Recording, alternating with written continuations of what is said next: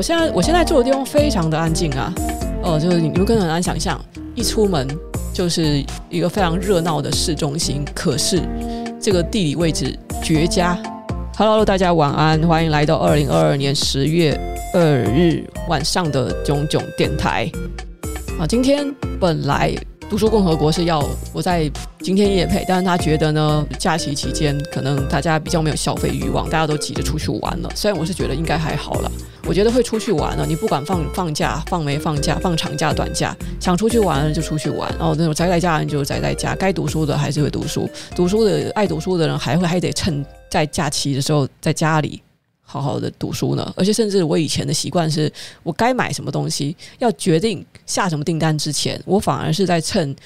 比较有空闲，可以好好的考虑的时候才去下订单。所以这个时候下夜配应该才是有用的，但是没关系啊，反正出版业觉得说就是不要在这个时候夜配，那我就算了。不过呢，我今天还是嗯、很希望跟大家，就等于说其实这一集我有点在优惠厂商了啦，就是还是很希望跟大家推荐一本书哦。这本书我记得嗯，应该其他的频道有推荐哦。阿姨，我不想努力了。这本书呢，我觉得那个它是一本充满了观点的书，诸如像是嗯，你们如果说读过荣格啊，读过阿德勒啊，他的思想体系哦，不是很单一的，它是比较有他的一个系统哦，就是知名的哲学家或心理学家他们的著作，往往你首先他可能不止一本，然后这一本他其实他会有一个概论，然后才才会有他这个去具体来讲去论述他的观点的。各个的更庞杂的那些资料，但是呢，通常来讲呢，就是以以普及为目的的书，更多的就是着重把我的想法讲出来。至于你要不要去同意哦，你觉得他的这个思考的路径到那里，从这里到那里是怎么达成的？那个是你要去做的功课哦。有很多这个著作的他的写法是这样子的。那我觉得刘仲敬嘛，就是这个呃，从四川出走美国的。一个历史学家哦，他虽然他自己是不太去认可他自己在中国受的教育，因为他后来就等于说他反中反共，他有他的那一套独特的史学观，而且他是否定判学的哦。在这本书里呢，倒不是很着重在历史的部分，而是阐述就是观点。所以呢，你可能会看到说有一些东西，他觉得他只是提出了一个想法，有点意思，而标新立异，但是呢，那个论述过程是不完整的，因为他也是很零散的在回答网友的问题。一个网友可能也没花几块钱哦，因为其实网友是要给他几十块美金，他才才会回答问题的。人家也没有义务哦，去花时间详细的去解答你的问题。就我没有必要去问你，因为你一个问题，然后我就搞了一个长长的一个直播，像写论文一样的教教你为什么我会我会这样想哦。他就只是回答，回答之后呢，至于哦你们要不要信哦，你要去怎么思考到那一步的话，那是你家的事哦。这本书就比较多哦，充满着问答，一百多个吧，一百七十几个问答。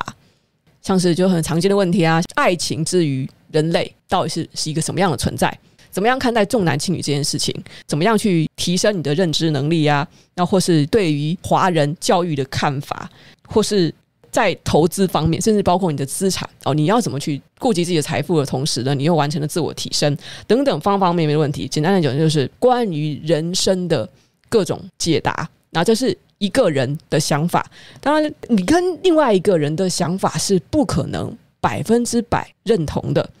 嗯，我觉得这就是读一本书，跟你看网络上一个随时你可以去留言、去跟人家比战的这模式不一样的地方。在这本书从第一页到最后一页，你看完之前，你是没有方法质疑作者，跟他讨论说：“我觉得你这个不对，那个不对。”类似于，其实你是在跟自己对话。他把他的想法抛出来，你要不要接受你的事？但是你也得先先是阅读完他完整的说法，你要有足够的耐受力、跟恒心毅力、专注力，读完了整本书，你再自己去下判断。这其中一定有认同的部分，也有不认同的部分。至于不认同的部分，其实不关别人的事，所以你没有必要跑去跟人家争执。你有本事，你就是专门写信到出版社，然后再叫出版社看他愿不愿意把这个读者反对的信交给作者。通常来讲不会啦，作者根本不稀罕你一个读者，你要跟我辩论什么？你自己出本书吧，你有本事你就去出，你就出本书，然后提出不同的看法。就是其实这种不对等的资讯交换，反而是一个阅读的一个好处。因为呢，如果我今天不认同他的看法，那我就去看下一本书，那我可能在下一本书里面找到了让我更有共鸣。但是其实通常来讲，我们在阅读的过程中，并不是想要找到自己认同的想法，而是我现在有一个问题，而以我现在的认知能力得不到。解答，所以我需要学习不一样的方法，或是不一样的思维模式，让我现在的遇到的困境获得解答。这个才是通过读书学习要做的方法，不是找认同，不是找共鸣，是更新和提升自己。所以我觉得读书，而且要读有观点的、有想法的，倒未必说他要有权威，但是呢，他一定是在在某个领域独树一帜的人，去读大量这样子的书，那人才有可能被更新。好，那我 我其实今天我不想谈这本书太多，因为这只是就是说。前一段时间读的比较多的就是商业相关的书哦，就再不然就是很久很久以前的经典类的书籍。然后我发现就是说，哇，我好久没有读到现代的作者敢于提出这么多，几乎每一句话都可以让人吐槽，但是细想想，你又觉得他有他自己的系统和道理的那样的书哦。那我觉得不管同不同意他去吸收别人的看法，其实很好的，这样子你才能去为自己现在的就是问题找到解答。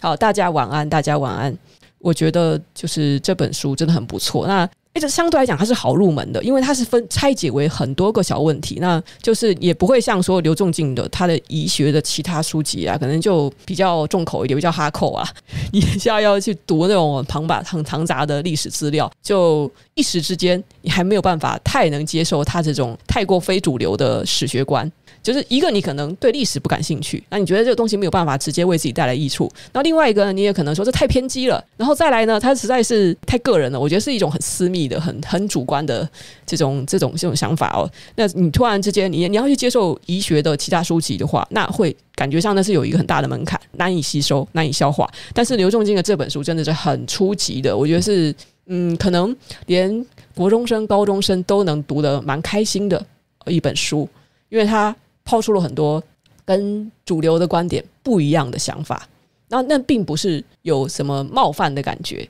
就比如说，他解释女权哦，那他解释就是关于就是中华的教育哦，我们都知道说，呃，近代好像女性主义的思潮被认为是一个比较进步的进步的想法哦。刘仲敬他是怎么去解释？怎么他怎么去理解现在的女性主义？比如说，他会提出来说，像同性恋的权益，他本质上来讲。包含在女性主义里面的哦，就是这个很多可能不了解女性主义的人不太懂哦。这些是比较主流的观点哦，就是就是你稍微接触一下，你至少应该知道有一个基础。女权那根本上它是一个平权的问题，但是呢，实际上现在并不是时代越进步，女权就越进步。现在并不是一个女权最进步的时代，我们向往的女权最进步，或者说女性跟男性可以算是齐头并进的时代。并不是很大多数人想象中的那个样子。然后再来就是关于同性恋，它是一个会改变我们婚姻的传统价值观的东西吗？刘仲敬认为，就比如说我们讲同性婚姻的这个权益，它处理的实际上是关于财产的分配问题。因为同性婚姻如果或是呃同性伴侣哦伴侣的法律成立了之后，才有可能就社会的极少数的这些。同性恋，或是说就什么呃什么跨性别人士享有跟他们的伴侣去分配财产的这个权益，所以呢，他你要你要讲说真正影响到这个社会，那他其实是其他是不太构成影响，是他对传统的价值观造成冲击。但是呢，你要说什么爸爸会不见吗？好多个爸爸还是好多个妈妈，爷爷奶奶会不见吗？没有，这个都是人们想想象的出来的一些不切实际的涂鸦一样的幼稚的想象。财产的分配权又会对社会造成什么样的冲击吗？其实没有，因为那个是非常非常少部分的人，同性人口才百分之几啊！你在意那一点，就是那一点，就是这个社会的财富被这个同性恋的人分配，要他们取得这个权益，然后会对社会造成什么冲击吗？没有，其实没有的，都能想象的那么严重。或许更多来讲呢，它是对包括宗教啊、哦传统价值观这样子，尤其扯到宗教，然后宗教的话扯到政治，它是对这种政治力量的。一个挑战哦，这个才是最严重的问题。好，那就是诸如像此类的哦，我觉得它有分解社会问题啊，又分解呃人生的疑难啊等等哦。这个提出了一些一针见血，他提出了一些关键字，你接接着你就自己去思考，自己去查。虽然有些不是很好懂啊，有些你可能乍听之下你觉得这是在唬烂，可是我觉得很有趣哦，就是这样一本书。然后呢，我们来谈谈今天想要谈的第一个主题，哎。我们老师在讲文字与资本主义啊，但是股灾也过了一段时间了，其实他应该知道，说我在社群里面已经很少操作了。我最后操作的一档就是呃，就是巨阳哈，呃，锁住获利之后，其实也没再去痛动了，因为这段时间哦，前一段时间操作难度实在是太高了。那个空在地板上，嗯，多在反弹的顶点哦，这个这个，我觉得我不是神哦，我没有那么高竿，我也没有那么多时间，所以不要动，我觉得是最好的策略。所以我也其实也没做什么。然后加上就是，哎，因为前段时间事情那么多，我不是超人啊，我的精神也是有极限的。跟大家先是简述一下啊，近况啊，就是上一集有点失态哦，对，没关系吧，没关系吧，我又觉得我也没没讲什么不该讲的。那目前是这样子，就是我跟。在北京的那位姐姐已经联系上了哈，就没有什么，放心，没有擦出什么特别的火花，但是我感觉到特别，我就感觉到很高兴，嗯，就她就回了我一封信，我觉得可能是她本人就很 nice，所以她才会她才会回的那么让人如遇如沐春风。她的写的信就是噼里啪啦，大概写了四五段吧，就是夸奖说呃变勇敢啦什么之类的。好笑，我也觉得没有没有料到他会他会讲这件事情哦，他也他就说就是他到时候还会到机场去接我，诶，我觉得就蛮好的，他也是很 nice，嘿，然后我就加他微信之后，我们就不怎么说话了，就这样子。那我觉得也是正常哦，正常，因为他就是重事业的人嘛。周六日，他说他他忙着追剧，好，好，我就说你去追。他说他最喜欢看那个《琅琊榜》，然后最近在看什么苍苍什么诀，苍兰诀。还是什么？然后但是还跟我跟我讲说，其实我觉得这剧不好看，但是还是要看，因为他喜欢看中国古装剧，那就去吧，就这样子。所以也没说什么话，就是他忙着呢，很好很好。那我我觉得很棒啊，就就是他还是一个就是很奋发向上，然后很有很有自己的独立生活的人，不会因为突然出现一个什么人什么事就慌了阵脚。没有了，我觉得这是很好的一个一个界限，就怎么样呢？不管那个是在在回忆中啊，就对你来讲，那个是占了一个多大的比重啊？比如说，其实我在前几年的时候哦，就是当时我在大学的一个前男友，也是突然在推特上面来找我，然后就跟我讲了好多话，也是在跟我道歉。他就说啊，那时候其实我很成熟啊什么的，然后他很不成熟啊，然后他就把事情弄弄很难看的等等，他就跟我道歉什么的。我就说哦，没事啊，其实我已经忘掉了，事情都过了，没事没事。好，他就说哦，他现在他现在有女朋友啦，然后他在忙 cosplay 啊什么东西的，就给我看看他的照片什么的，嗯，就看一看，哦，好好好，就这样子，大概就这种感觉吧。你说什么？我是要在寻找一个下一下一段恋情感觉啊？我觉得完全没有必要哎。重点是在你在找到一个真的。懂自己的人，我觉得在年少时的那个那个时候认识的人哦，那个时候可能跟你有一些处在一段关系中的人，然后到了未来，你看到了就是长大之后，因为你知道吗？就是爱情就像就像茶还是像酒，越来越淡哦，不会越来越浓烈。通常来讲啦，正常来讲都是这样子吧。年少时的一段感情是很珍贵的。啊，你们就了解在那个时候最青春的时候、最淳朴的时候，对方是什么样貌，而对对方到现在其实还是珍惜着、牵挂着。这样子，我觉得那个是一个很大的对自己心灵的心理的勉励。就跟他对话之后啊，其实我们也没说几句话，还是各过各的哦。就大概就是刚开始讲话的时候吧，第一次谈话的时候就谈了两三个小时，然后就就就没怎么谈了。但是呢，就还是有很多的感慨。我顿时就觉得说，哦，其实不重要了。长大之后，你被多少人贴标签，被多少人去伤害，被多少人觉得你这个是这样子，你这个是这样子哦，就多少人的否定都不重要了。因为在年轻时认识的那个人，哦，即使当初我们以这么糟糕的方式分开了，可是就原来搞半天，我们在对方的心里存在的那个形象还是很棒的，其实还是美好的。就没有想到都都是美好的，虽然我们也不说清楚到底为什么那时候会发生这样的事情，那时候你心里在想什么？那时候我又没有讲清楚什么，我觉得那个那个已经不重要了，他也说不重要了，就这样子啊。好了，然后再其次啊，讲到现实面一点啊，各位不要忘了我是一个无性恋啊，所以呢，对我来讲哦，找到。一段关系就是一个还算是美好的和平相处的关系。那跟跟对方要不要上升成恋爱关系？那个关系不大好吗？我又没有笑想对方的肉体，那还是朋友，其实就很好了哦。你看无性恋多好啊，是不是要宣扬一下无性恋的好处啊？精神上有支持，已经很开心了。其实也也不知道他现在是什么状况，但是呢，我觉得他应该很很享受在国外的生活啦，就忙着呢哦，还在考虑要换工作，干嘛干嘛的，反正就忙。呃，很好，很好。我觉得那个，你看荣格有一句话：与其做一个好人，我更宁可做一个完整的人，就是我不需要他人，我可以独立的存在。做好人、做坏人都并不是有一有一个非常绝对的好或坏价值。可是呢，做一个完整的人，绝对是比较快乐的。然后那个 Xperia 三零七六，你是说什么？你是说无性恋的部分超级难想象，好吗？你们是觉得没有性欲的部分很难想象吗？好了，这可能是等到老了都不行了、枯萎了之后，应该就能想象了吧？好，我你就当我是那个提前枯萎，就这样子。今天我们来进入今天的第一个主题。今天的第一个主题是教育是一种减法，这个是。我从呃刘仲敬的书，然后也从就是网上的一些文章，不约而同的刚好看到一种说法，我觉得很有道理。我们常常会说啊，你要教育出一个小孩哦，你好像是要在一个白纸上为他画上东西，就是我要让他增添武德，我要让他成为正直的人。所以呢，是我做了什么，然后在他的心灵上添加什么。好像是这种做法，因此呢，我还要给他很多很多的爱，很多的关心，足够的照顾，小孩才会成长成为一个健康而且品性优良，而且可以在社会上单打独斗的一个可以好好快乐生活的人。哦，这是我们一般的说法。最近我看到一个说法是说，其实呢，小孩就人类生天生下来的所谓的武德，也就是他的品性，是不是正直，是不是善良？那个是一个，首先我们讲第一点，一定程度上存在于基因上的东西。最著名的一个实验嘛，在儿童以前，就比如说六岁以前，在儿童时，嗯，你如果你把一群小孩放在房间里，然后呢，你在他面前放一些零食啊，跟他讲说，嗯，你现在要吃这一颗糖果，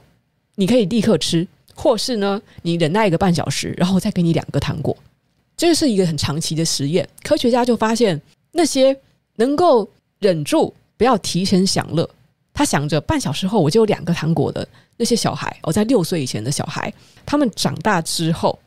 通常会有比较出色的成就，就通常他们的社会地位比较高。而这些没有办法延迟享受的小孩，他们往往在后来，他们的个性会让他们往往遭遇不顺遂，然后遭遇的不顺遂又接连的影响他们在这个社经地位上的呃，也没没有办法很出色，延迟享受啊棉花糖享受。那其实这个实验就是很有趣，因为呢，它特别界定在是儿童期，这是一些幼儿期的小孩，几乎他们是在没有经历了太多的教育的填充，或是父母的，就是父母或者学校老师的种种培育的做法，其实在早期，在他们才这么这么小的时候，就已经注定了在长大之后。他们的阶级会位在什么位置了？我们几乎可以肯定说，这个根本就是一是一个遗传学，就是阶级复制，其实没有我们想的那么可以任由人的意志去摆布。那个东西其实是存在于基因的。越能延迟享受的小孩，他在长大之后成就往往越高。当然有更进一步的，反正呢是说呢，哦，但是这些幼儿的小孩也有可能是他们在胎教有关啊，甚至刚出生的时候啊，那个母亲怎么对待他们啊？说有没有？就比如说，就很著名的那个小猴子的实验嘛，这个也是历史上很有名的实验，叫什么猴子？就是科学家把软软的这个布偶假的母猴子给小猴子当妈妈，或是都是铁丝编成的充满了刺的假猴子给他当妈妈。小孩子自然而然他们会去选择柔软的那个妈妈，柔软的那个当妈妈。可是呢，如果一旦是他们在早期的时候，这个小猴子已经习惯了喂他们奶水的人，始终是那个很充满身上充满了刺的那个铁丝编织成的母猴子。那么，即使就在长大一段时间之后，他们会认定那个老是刺伤他们的人是他妈妈。就是因为他们认定了那是给他奶水的人，即使他们被刺到浑身是伤，他们还是会在那个铁丝编成的猴子里面睡觉。所以这说明，就可能也许在更早期，在母乳时期呢，这种自虐倾向或是不安全感，不管怎么样，就没有办法被爱的能力，那个是在更早期哦就已经被确定了。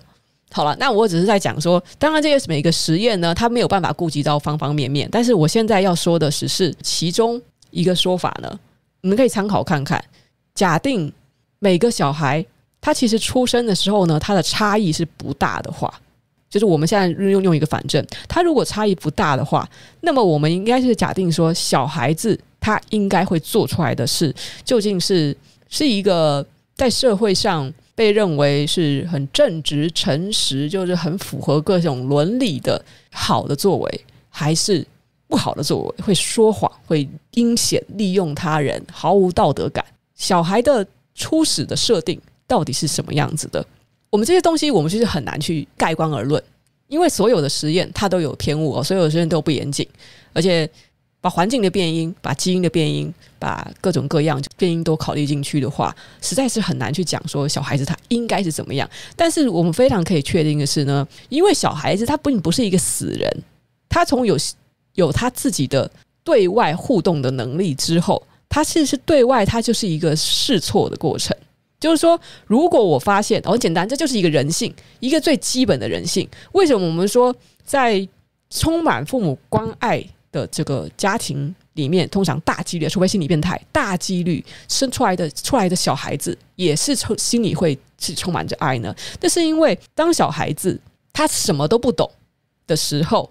你不能说他是善还是恶，还是他有任何的行为规范，而是他仅仅的就是对外做什么，我会得到什么反应。那如果这个反应来讲对我来讲是好的，那么我就延续这个反应，我会持续的这个行为模式。反之呢，如果我发现我做这件事情，但会得到了一个不好的反应，是我得不到我想要的东西，那我可能就会去规避。简单来讲，就是如果我发现我说实话，我做一个诚实的人。那对我来讲，结果是好的。尤其我的我做我诚实，那我的父母并不会因此责骂惩罚我，反而会夸奖我诚实。我今天做了一个小小的好事，我从外面得到的回馈都是好的话，那么我今后就会延续这个行为。其实就是这么简单。那小孩子如果发现说，在这种状况下，其实我说谎比较有利，我做坏事比较有利。做坏事可以规避掉各种我讨厌的、我害怕的事情的话，那么我就会延续这个坏的行为。行为模式是这样子被确定来的，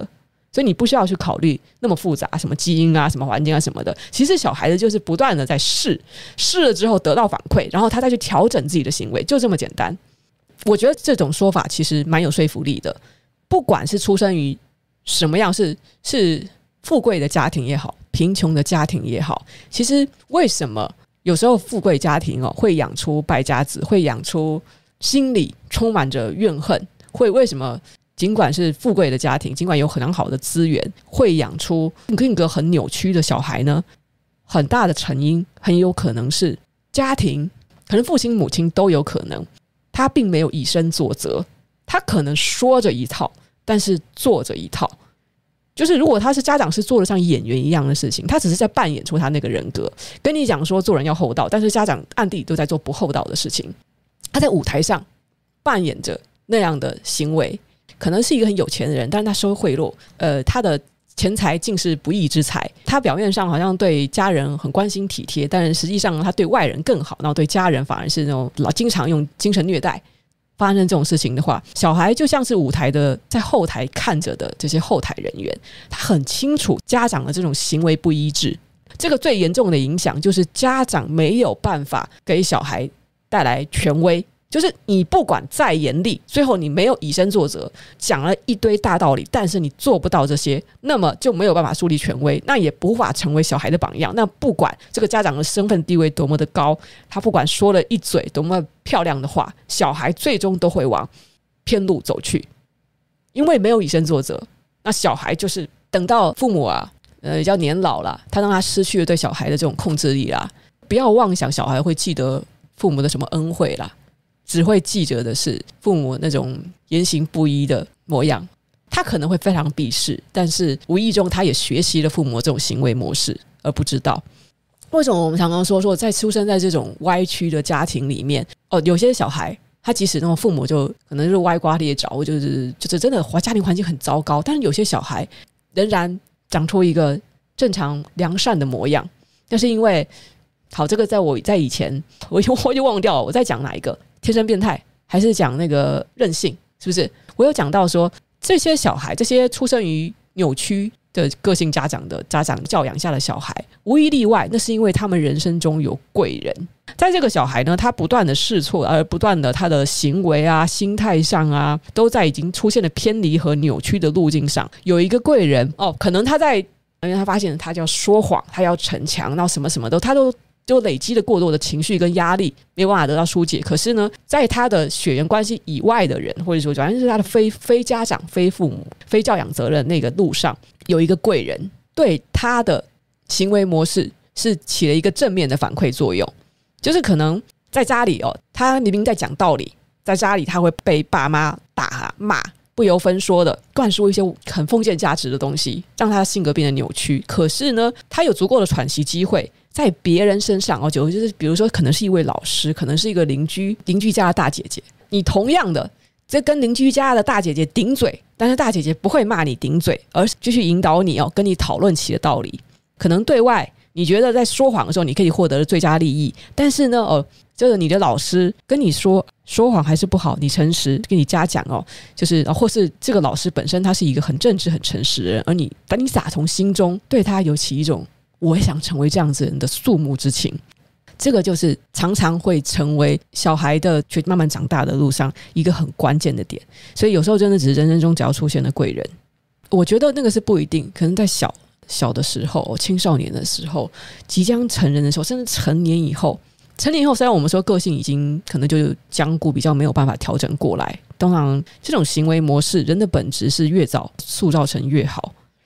好，那所以为为什么我要说？结果我发现说，教育其实是减法。我认为人的这种大多数的好的秉性，那些东西呢，应该是本来就在人的身上的。你不用跟小孩说，大部分小孩就只要他的家庭教育不要说太过的变态、太过的扭曲哦，他都是知道说什么是对的，什么事是错的。但是会因为一些外在的原因而导致了他们不得不去选择了错的行为模式，而且借此合理化。或是因为错的行为模式会让他们得到较好的利益哦，那可能是在短短期内哦，可能是很短视近利，但是没关系，他们反正他们就决定要这样子去选择了。好了，那这个是这个是我的一个感慨。好，那这个是我们今天的第一个话题：教育是一种减法。当小朋友去做那件事的时候呢，他们会本能的啦。我就这样说，小孩子其实他如果不知道说原来他做了错事，他会被打骂，其实他何必说谎？对不对？所以当他开始说谎、说实话的时候，从这第一步开始，给他的反馈就必须是正面而鼓励他说实话的，这样就不会导致他们在试错。好，那我就做另外一件事，我们每次都往反的做，往反的做。好，这就是教育是减法。小朋友他会做的事情其实是本来是很直觉的，但是呢，父母或是老师让他们朝着不期望的方向去。这个前提你不用去假设人性本善或是人性本恶，而是因为小孩。本身的他们是为社会化的生物，对于一件事情要怎么样去定夺，才会是对自己有最佳的利益，就是一个在摸索的状态。所以他们所有的行为模式几乎都是外在塑造出来的。我觉得这是非常简单可以验证的道理。